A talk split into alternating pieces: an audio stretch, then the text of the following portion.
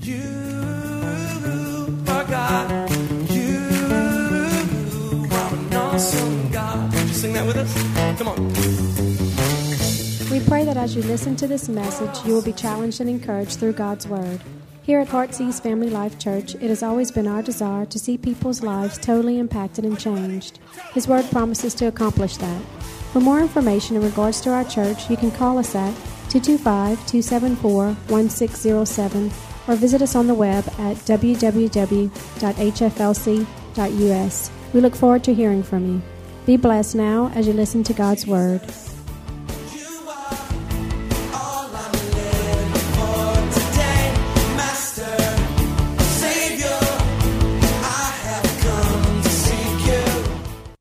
This thought Do you really realize the privilege it is to be a Christian? I mean, we can say, oh, yeah, Pastor, I, I really realize that. No, do we really fully understand and realize the privilege it is for us to be a Christian? And do we appreciate that? Do we grab a hold of that? Because we discovered last week that in order to have the name Christian, people had to give everything. It cost them their lives, it cost them everything, every part of them. It was that which took in order for them to be labeled as little Christians, little Christ, little Jesuses. And you and I have got the awesome opportunity to represent God in that manner and to be the children, to be the Christians that He wants us to be. And unfortunately, Christian for many of us is a title, it's a badge that we wear. Can you turn me down? I'm really loud. It's a title, it's a badge that we wear, it's a name that is given to us. But God wants us to be salt and light. Say that with me salt and light salt and light. In other words, He wants us to be the example. You see, it's easy for us to come in here and lift our hands and praise God, and that's great. But listen, what happens when we step out of those doors? What happens when we go into our cars, into our workplaces, into our homes? That's where we truly need to be the example for Christ. Because people in here are going to be told the gospel if they don't already know it, but people out there don't know it unless we unless we tell them. And the greatest way I believe that you and I can tell people is by showing them. By showing them, by being the example, by the lifestyle that we live. The title of our message today is this Hi, I'm an orange tree. Hi, I'm an orange tree. Why would you say that, Pastor Philip? For this reason. Are you ready? How many of you have ever walked past an orange tree and realized it's an orange tree because it has a sign out in front of it? You don't do that, Steve. You don't do that. Why don't you do that? Because there's no sign, but there is what? There is fruit. It's fruit that identifies what God wants us to be in our lives. And here's how most of us do most of us walk around life like this. It's with a Bible, or we're like super spiritual and we've got text and we're like, Hi, I'm a Christian. I'm a... I think if you have to have a sign telling people that you're a Christian, you're not doing a good job. Come on, you're not doing a good job. I'm just going to leave this right here and it's probably going to fall over, but that's cool. I want you to think about that. Because what should represent us to everyone else around is not the sign that we carry, but the life that we live. The example that we are, because an orange tree doesn't have to say, Hey, I'm an orange tree. You know it because you see the fruit. It needs to be the same as a Christian. The fruit of our lives needs to be such that people know, wow, I know who they live for. I know who they serve. I want some of that because we create a hunger and a thirst in people by the life and the actions that we live. And I want to begin today with a powerful scripture that Jesus gives in Luke chapter 13 and verse 22 through 28, really discovering what I want to call the truth of our salvation, our experience that we need to have with God. And Luke 13, verse 22, and I'm sorry, the screen may come up. If not, you'll just have to follow with your Bibles and just listen and trust me, I'm telling you the truth. And it says this And Jesus went through the cities and villages, teaching and journeying towards Jerusalem. Say with me, Jerusalem. Now, the passage of Scripture could easily say that Jesus just went on journeying. But the passage is very distinct, it's very descriptive. It says that Jesus went through the cities and the villages teaching, journeying towards Jerusalem. Why was Jerusalem mentioned so important? Because intentionally he was on his way to the cross to die for you and I. It would be in Jerusalem that he would give his life and sacrifice his life for mankind. So think about this. It's starting, the story, the illustration is starting that while he's on a mission to save mankind from hell, he still was on his mission to live out his life on this earth. Come on, every one of us, each and every day, need to be on our way to Jerusalem. Not to give our lives, but on the mission of life that God has called us to as we serve God and we live for God in our lives. And on the way to Jerusalem, someone came to him, verse 23 of Luke 13, and said to him, Lord, are there few who will be saved?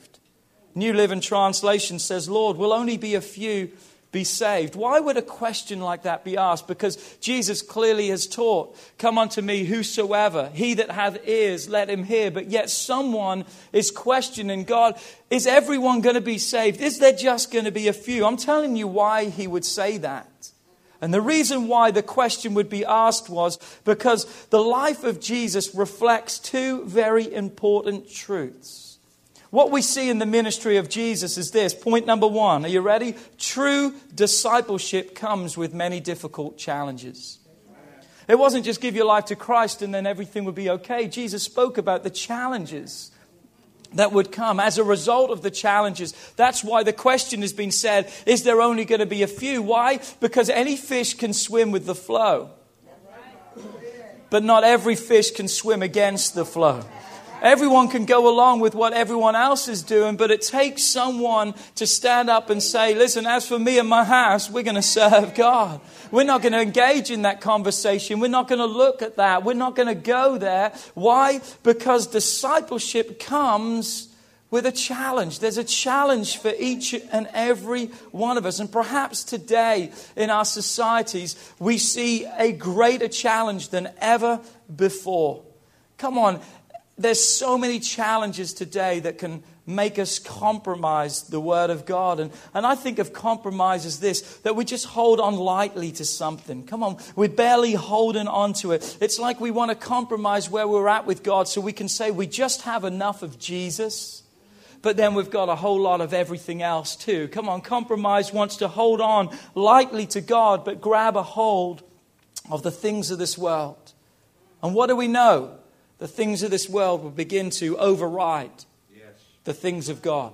A little compromise won't stop at a compromise. It will grow and grow. And the thing that's not growing is your example for Christ. That's diminishing. But everything else is taking a greater precedence and a place. Why? Because compromise is a slippery slope yes. Yes. downwards. What else do we see from Jesus? First and foremost, it was tough. Mm. It was hard. Secondly, was this there was large crowds that came, but only a few followed. Only a few followed. Everywhere Jesus went, he drew a crowd. I mean, he was incredible. There was no one like Jesus. People came from everywhere and anywhere to hear Jesus. But what do we see? All listened, but only a few heard. Only a few heard. Everyone wanted the reward, but not everyone was willing to pay the price. And as we see and we read on, Jesus explains it this way as a narrow gate. So that's why someone is saying, Jesus, is there only meant to be? That's what he's saying. Is there really just meant to be a few? Because the price is hard at times. Come on. It's not the crowd that wants to go that way, but those who want a desire to follow. Is that why there's only going to be a few? Jesus goes on and says, Strive to enter, verse 24, through the narrow gate. In the New Living Translation, I love it. It says this The door to heaven is narrow. The door to heaven is narrow. For many I, will, many, I say to you, will seek to enter, but they will not be able. Many want to enter, but they will not be able. I just want you to know something. That's not by God's choice. That's not by God's choice. That's by our choice. Because the Bible clearly says God doesn't will that any should perish but that all should have everlasting life. God has made it possible for everyone to experience life, but He's also requires at our choice. It's our choosing, it's our choice to determine what we want, which answers the question, like most people have asked how could a gracious, loving Heavenly Father ever sentence someone to hell? He doesn't. Come on, we pronounce that sentence upon ourselves. We pronounce that sentence upon ourselves because He has made a way for each and every one of us. And it goes on to say that when the master of the house has risen up and he has shut or locked the door, and you begin to stand outside and knock at the door, saying, literally pleading, Lord, Lord, open for us. He will answer to you, saying, I do not know you. Where are you from? Pretty powerful scripture right here. Pretty powerful. You see, the Jewish customs of that day when it came to a wedding feast was this there would be an invitation that could be sent out months ahead of time. And what would happen is during the wedding ceremony, they would get married, and then there could be a period of hours or maybe even days before they actually had the reception.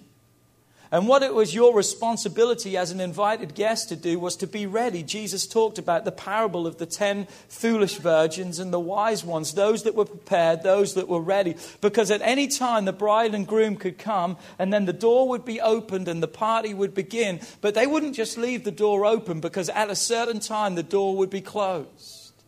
So, what do we see? Everyone who was invited, the invite wasn't just enough. You still had to show up. You still had to be on time. You had to still be ready. In verse 26, and please listen to what's been said here. Then you will begin to say, But Jesus, we ate and drank with you in your presence, and you taught us in the streets. God, God, we had a life together. We had a social existence together. But I went to church, I paid my tithes, I lifted my hands, and I sang.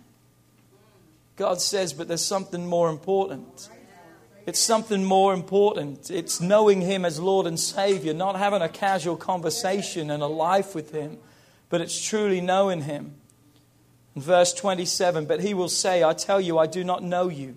Where are you from? Depart from me, all you workers of iniquity. And here's where I really wanted to get to in the passage today, not meaning that anything else is not important, because that is so important. Verse 28 says that there will be weeping and gnashing of teeth. There will be great weeping, is the thought, a gnashing of teeth when you see Abraham, Isaac, and Jacob and all the prophets in the kingdom of God. But you yourself are thrust out. Thrust out. Just listening to Jesus, to his words, and admiring his miracles wasn't enough. We have to turn from our sins and we have to trust God. We have to give Him everything with our lives. We've got to be the salt and light that He wants us to be. Because you've got to understand something. These people that Jesus were talking about that were having weeping and gnashing of teeth, those who were going to be thrown into hell, into outer darkness, separation forever for God, were those who were convinced that they were going to make it.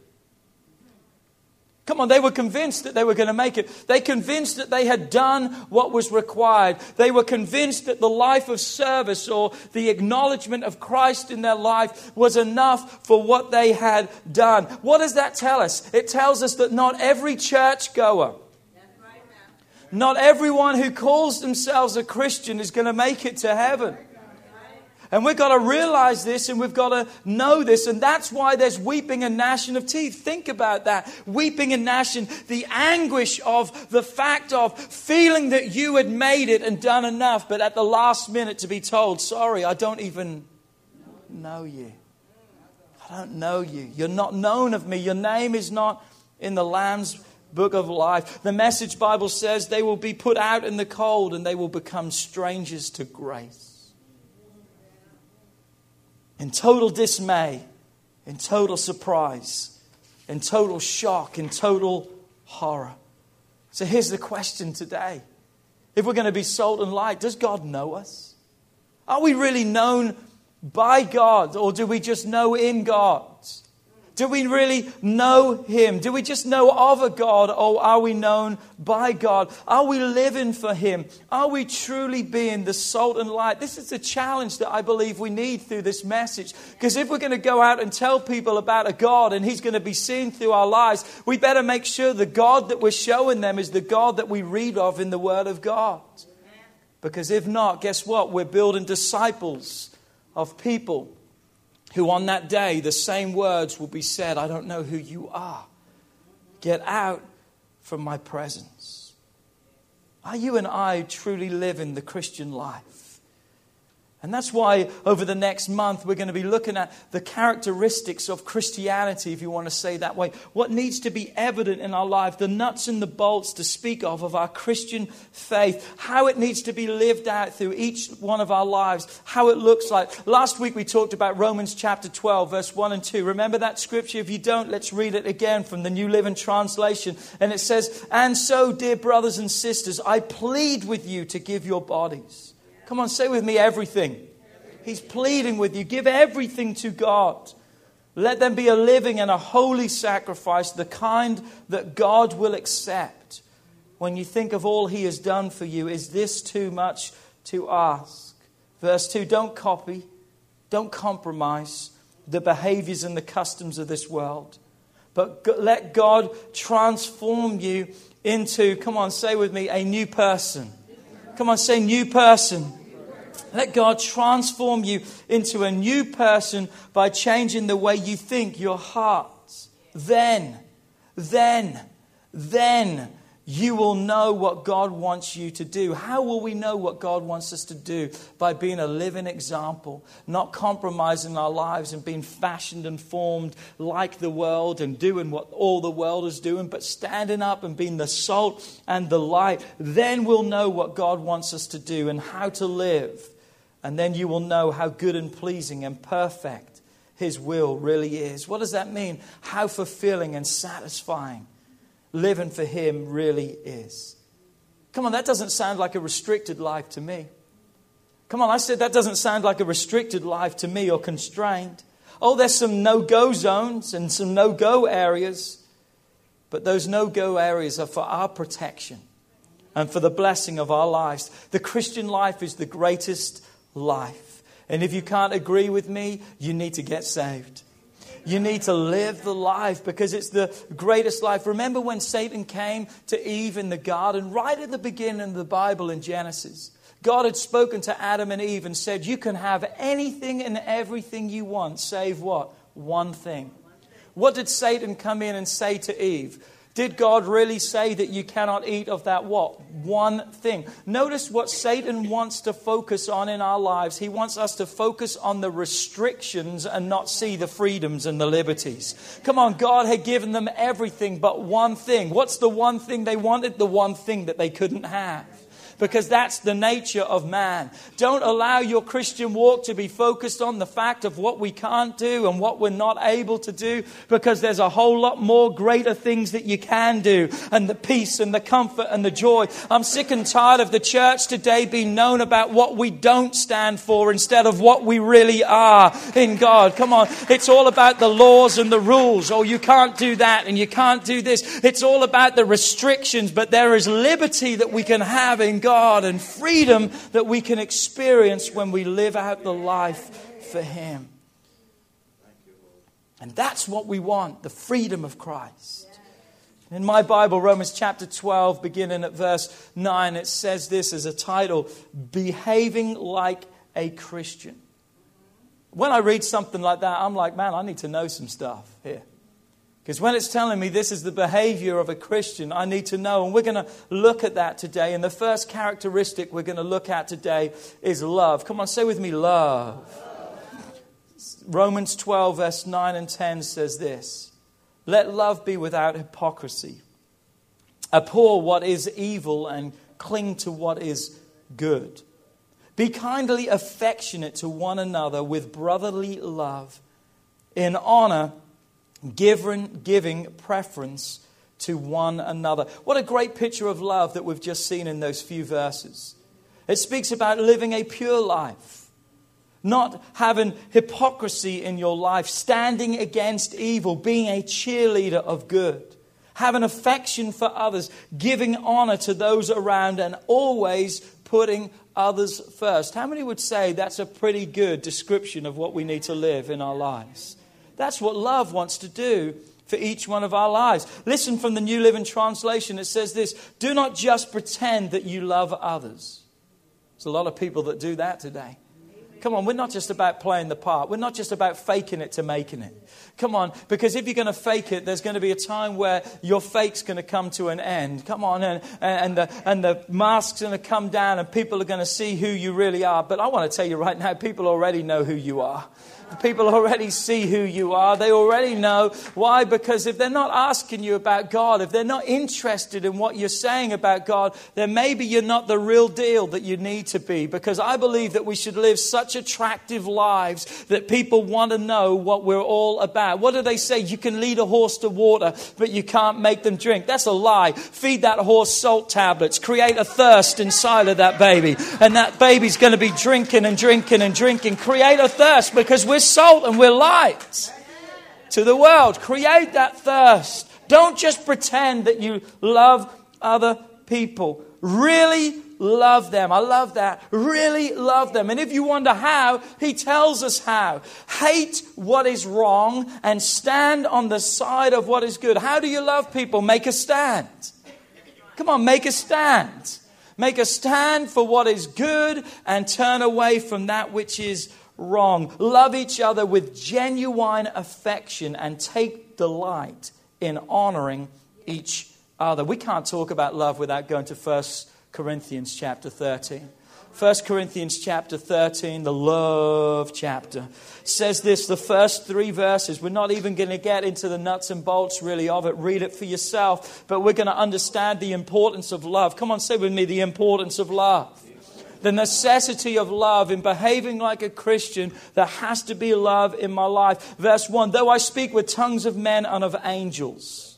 Literally, if I spoke any language, but I have not love. Come on. But I have not love. I have become a sounding brass or a clanging cymbal. I'm just making a meaningless noise, in other words. Just annoying. Turn to your neighbor say, Are you annoying? Come on, are you annoying? You know, annoying noise. Ah! That's an annoying noise. Come on, hear that for long enough. That's an annoying noise. Okay, that's not what God has called us to be. Verse 2 And though I have the gift of prophecy, and I understand all mysteries, and I have all knowledge, and though I have faith that I could remove mountains. Come on, how many knows that's a pretty powerful person that's been described there?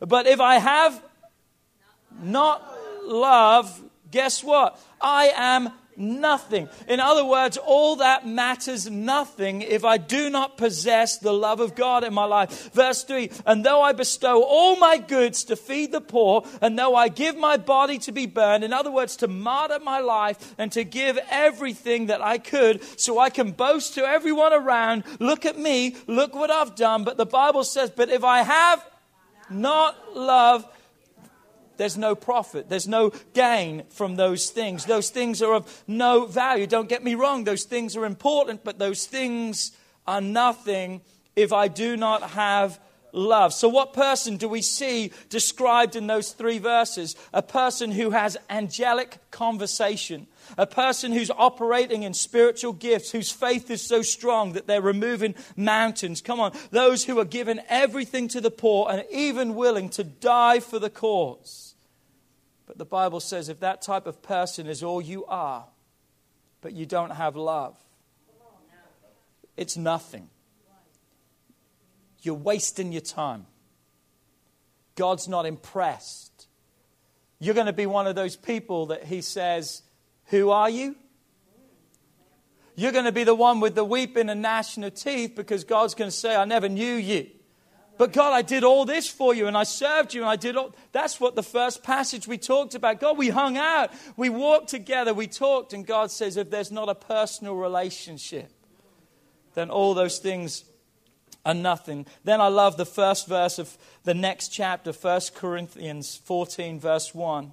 New Living Translation says this let love be your highest goal. The King James says, pursue it. Seek after it, ask for it, long for it, desire. Let love be that which you pursue. Let all your life and your energies be put into love. I want to give you quickly today five reasons why love is so important to be the salt and the light that God has called us to be. Why love is so important. Point number one love is the only way that you can truly know God. We could stop right there because, I mean, there's nothing else of greater importance than that. But you can't know God without knowing love. And it's not just for you to know God, but remember, your life is an example to other people around. So, in you knowing God through love, others can know God through the love that you have and the witness and the testimony, through the salt and the light that you have. You see, until you really truly know love, you can't fully give love. You can't. There's no way. Be around some people. Come on, you know some people. Maybe this is your testimony. You were brought up in a family that your parents didn't love you. They didn't embrace you. They didn't tell you that they loved you. Your parents, when they got married, they told each other they loved each other and they just lived under the understanding if that changes, I'll let you know. But until then, just know that I've loved. People grow up today in a loveless home. So, guess what happens? They don't know how to express love themselves. They struggle with that because they've never seen it, they've never experienced it. So it's hard to give something that you don't know. Come on, you can give a part of it and you can read up on it, and we watch TV shows and we listen to articles and, and we write things and we have thoughts and we ask people all around. But you know what? Thank God for the influence that we can have from other people, but many times it's the wrong influence. So if we don't know love, we need to know love. What do I mean by that? We need to know God because God is love. 1 John 4, verse 7 and 8 says, Beloved, let us love one another, for love is of God. And everyone who loves is born of God and what? Knows God. How do we know God? Through his love. Verse 8 For he who does not love does not know God, for God is love. God is not, love is not what God does, love is who He is. So, why do we need love in our lives? Because that's the only way we can truly know God. We've got to have His love in our lives. We can know God through love, and then we can know love through God. A love that must be expressed and present. The type of love that goes beyond you, your thoughts, your feelings, your desires. Because love, this type of love we're talking about, is not a feeling, it's a choice. True love is a choice that it's touching other people. It's a choice with an action that's connected to it. It's pure. It's God's love. It's intentional. Come on, the love of God is intentional. And it works for each one of our lives. Let's be honest today, there's a big problem in the world that we live in when it comes to love. A big problem today. People are struggling to put all the pieces together of what we've labeled today as love. We have a fractured love given off various differing interpretations, but never fully meeting the needs of people. You have people looking for love here, but they can't find it. So they're looking for love here. They're looking for love here. There's only one place you can find true love, and that's in Jesus. When you meet love face to face and heart to heart. Listen to what I read this week. Our world, with its shallow and selfish view of love, has turned God's word around and contaminated our understanding of what true love is. The world thinks that love is what makes a person feel good and that it's okay to sacrifice your moral principles and others' rights in order to obtain such love. But that's not real love. In fact, it's the exact opposite because that's selfishness. And God is not that kind of love. Real love is like God. What do we know about God? A God who is holy, just, and perfect. One who gives everything away. Because if we truly know God, we will love as He does. You want to know how to love your kids? Love God. You want to know how to treat your spouse and your wife and your husband? You know how you want to treat them right? Love God. You know how you want to treat your employees and that neighbor who annoys you to death, right?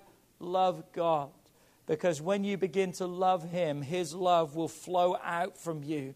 And you'll begin to realize, God, if you loved someone like me, God, you can love someone like them because you'll begin to realize the same grace that God gave to your life is the same grace that you need to give out to other people's life. Because, but for love, come on, we probably wouldn't like you today. Come on now. Let's be real. Some of you weren't nice people. Don't look at your neighbor, but some of you still ain't nice people. You need the love of God because love will change everything. Why do we need love? So we can know God. And then, in knowing God, the God of love, we can then give love to everyone else around. Here's the second reason we need love. Are you ready? We need love as our identity. Love is that which gives us our identity. A lot of people today are struggling with their identity. Who am I? Where do I belong? Where do I fit in? I believe love is that which gives us an identity of knowing where we belong. John 13, verse 35 says, By this all will know that you are my disciples if you have love one for another. What do we see? That which identifies us as a follower, as a Christian, as a man or woman of God is the love that we have. We can find a family through the love of God, we can find a future through the love of God. That's our identity wherever we go. The distinguishing factor of our Christian experience must be the love that we have. You've heard me say this, but as a leadership group in this church, a number of years ago, we said if there was one thing that we could do, and only one thing that we could do well, what would it be as a church? And we came to the conclusion, and that was this loving people. Loving people. Being an atmosphere where people come in and they are loved. Come on, I want that to be our identity that people know that we serve God because there's love in our lives and it connects us to God and in turn will connect them to God. Come on, it's our ID badge. Come on, it IDs who we are and who we belong to. It says we're salt and light. Why? Because we love God and therefore that's who we are. Come on, we've got too many double agent Christians who on a Sunday they put they get into the phone booth and they become Superman and Superwoman. But for the rest of the week, they look like a nerdy geek with their glasses on and trying to struggle through life and make it. Come on, you're a superhuman and superhero in Christ, and we've got to show forth the greatness and the goodness of God. Not wearing a sign, are we? We're living the life. We're being the fruit that God has called us to be. Is this okay today? Third reason we need love in our life. Wow, this is important. Turn to your neighbor say, This is important. We need love in our life because it directs our life. I need direction in my life. I need constant direction. My wife reminds me of that all the time, and, and I don't know how I would make it without my wife, and I don't want to try. I don't know how I drive without my wife. Anyone with me with that? I don't know how I make it when she's not there beside me. I just don't know how I make it. I mean, goodness me. I mean, what happens? I mean, but you know what? Thank God for the direction that we all need in our life when it comes to our behavior and it becomes to our response. But I believe it's love that will direct us on how we need to live. Remember the verse we read from Romans chapter 12, verse 9? It said, Let love be without hypocrisy. Come on, we don't just say something, we say and do something.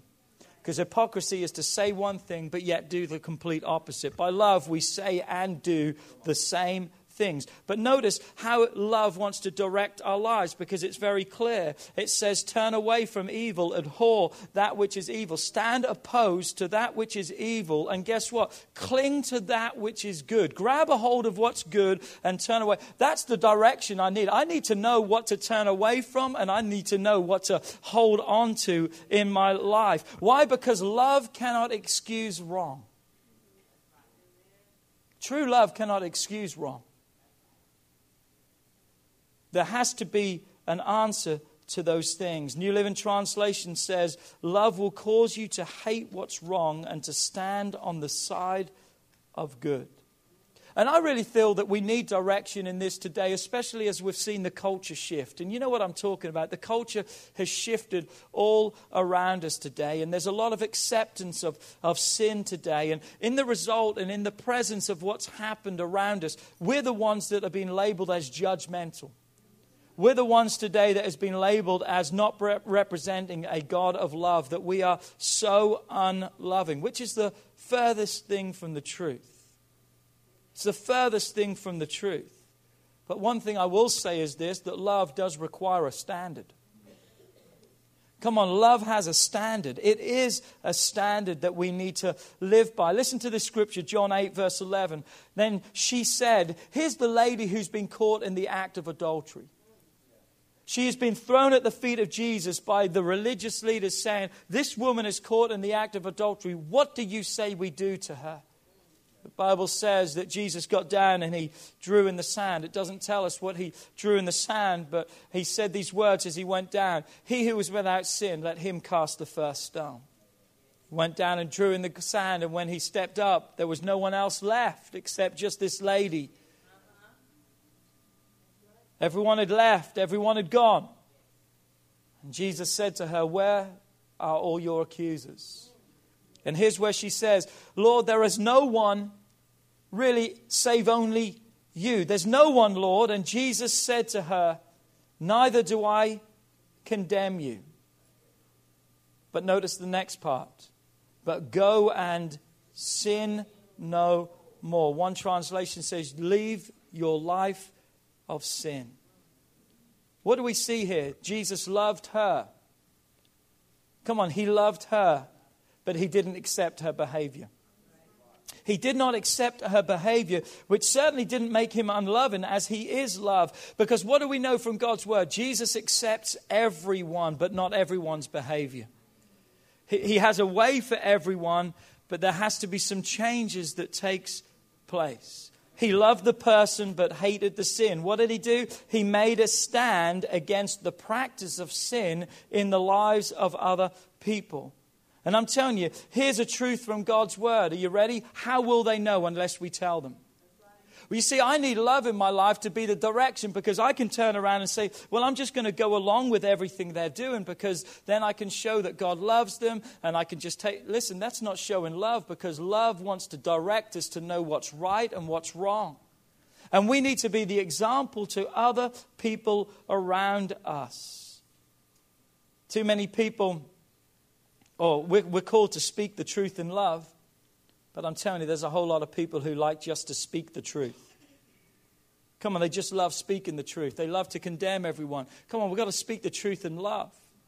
And God directs the decisions that we make, the words that we say, the actions that we take. In all of that, I really believe that when we live right and God directs our lives, God will be seen through the life that we take and the life that we make. Is it unloving if my son is going towards the stove and there's a fire on there for me to scream and say, Stop? It's not unloving. What normally happens, the kids cry, they're afraid, or at first they're like mad because they want they don't always understand what you're trying to say. Come on, parents, you know what it's like to correct your kids. They don't understand it, so they're like mad at you, they're like resistant to you, but there's gonna be a day where they're gonna understand, and guess what? They're gonna say, thank you. But what if we just let them get away with everything and do everything? You see, love is that which needs to direct our lives into what? So we know what to do and what not to do, what to hold on to and what to release. There has to be an example of our lives because we're called to be salt and light. Matthew 5 16. So let your light so shine that they may see your good works, the direction of your life, the choices that you are making. And guess what? They'll see God as a result result of that. That they'll see your good works. I wonder today what good works looks like. What do you think God would want those good works to look like? Do you think it's just going along with everyone and saying, oh, that's okay? Do you think those good works involve compromise? Do you think those good works involve accepting everything, turning a blind eye things when you have the opportunity to speak the truth that you just don't? Do you think that's the good works that Jesus is speaking about? I don't think so. I think it's a godly life that has godly morals and godly standards that says, you know what, I love you, but I can't go there. And here's why I can't. And in love, we tell them and we warn them of the pitfalls. Why? Because I need love in my life, not only to direct me, but I can be the direction to other people. I believe that we can show people God through the way that we love them, the behavior of our life. And that means sometimes saying no. I won't go. I won't do. I won't be. Here's a question for every one of you if you're struggling with this. Do you think it's possible to make someone happy that you tell them that they're wrong? Do you think it's possible to make someone happy when you tell them they're wrong? Most times it's not. But think about this think about someone who thinks that they've received a check for $1,000 and you tell them, no, you're wrong. That check's really for $100,000. You think they're going to be upset with you for correcting them in that manner? They're going to be excited. You see, when we correct people in the right manner, we're telling them, don't worry about a $1,000 when there's a, what, a limitless supply that you can have in God. We're presenting them with a greater truth than they could ever dream of or imagine in their life. So as we let love direct us, guess what? We become a signpost that we show people Christ. You see, when people don't know what we stand for, we're pointing every direction. But when we make a stand and people know, they're going to know where to come when they're in trouble. They're going to know where to come when there's a problem. They're going to know where to come. It's love. It's love. It's love. I'm almost done. Only 29 more. Only plan. Say with me, salt and light. You know why we need love? Number four, because love is that which makes us genuine. Because he tells us to love without hypocrisy. Remember Romans 12, verse 9? True love is not fake or it's not fickle, it will stand up to the test. Come on, we need genuine people. We need real people today. Everyone is looking for someone real today. Everyone is looking for someone they can trust today. An example that they can follow. I just received an email today from a young lady that's just recently started attending our church, and I love it. It says, You know, I never expected to find this. A church that its people are so real and to find people like me who have gone through the things that I have been through, who don't mind talking about them and offering help and support to someone like me. I never expected people like that at Heartsease Family Life Church. People who were willing to get down and dirty in the trenches to pull people out, and those to pull people out who have found their lives stuck. I'm just totally overwhelmed right now. Come on, the love of God is that which makes us real. People should be able to look at you. Come on, that's right. Let's give it up for God.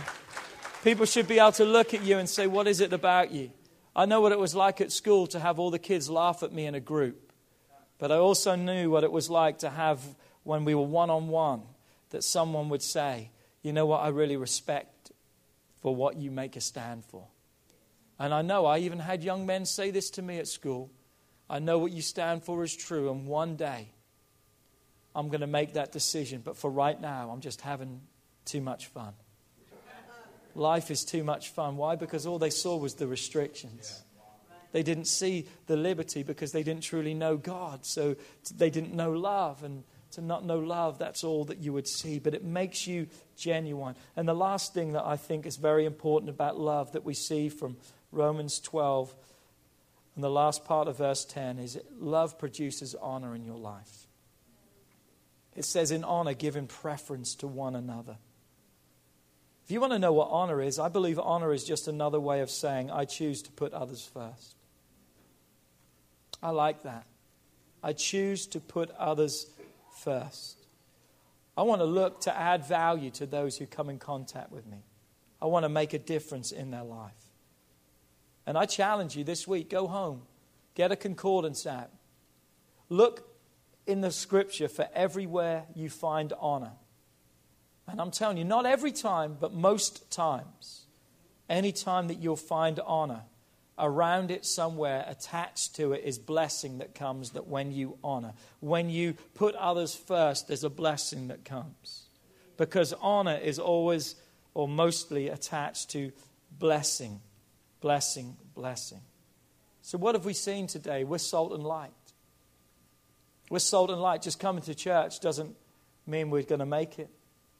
Because there's we're going to be weeping and gnashing of teeth as God's going to say, I don't know you. It's having a love relationship with God. It's repenting, asking forgiveness, living a life that is given over to God. And when we have such a life, we need to make sure that we've got our love in our lives. That what? That we will know God through love. A love that will identify us and give us a meaning in our lives. That will direct our lives. To help us to live by a standard, to hold on to what's good, but to stay away from that which is wrong, to be the example to those around us, to make us genuine and real, that we will produce honor, that will put other people ahead of us. You see, love is not only being, but most importantly, love is doing. It's doing, it's doing. Come on, God wants us to be salt and light. And it's time as a church, as individuals, that we are the salt and light that God has called us to do. And it starts with us having true love in our hearts. True love in our hearts. Because I'm telling you, when God truly places a love in your heart, you're going to see everyone else around you differently. You're going to see them as a soul. You're going to see them as a precious person that you want to make sure that God loves them and that God has placed you in their life for a reason to tell them about Him, to be His light. Why? Because I've never seen a sign on an orange tree because it's just the fruit. So I don't need to wear the sign. I need to live the life. Would you stand to your feet today? God, we thank you today. Thank you for the challenge of your word today. Thank you that your word brings hope, your word brings life, your word brings truth into our lives. God, I pray for each and every one here today that we would not just act like and just walk like, because the sayings out there, if it looks like, if it sounds like, if it quacks like, then it's a duck.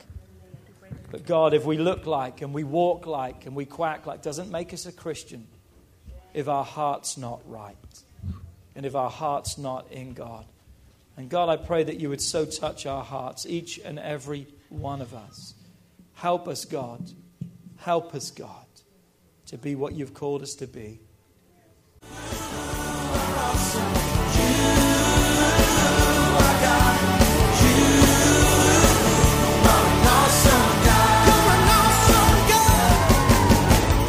Would like to thank you for listening to this message today. We pray that your life has been challenged by what you've heard, but we also know it will be changed as you put God's Word into effect.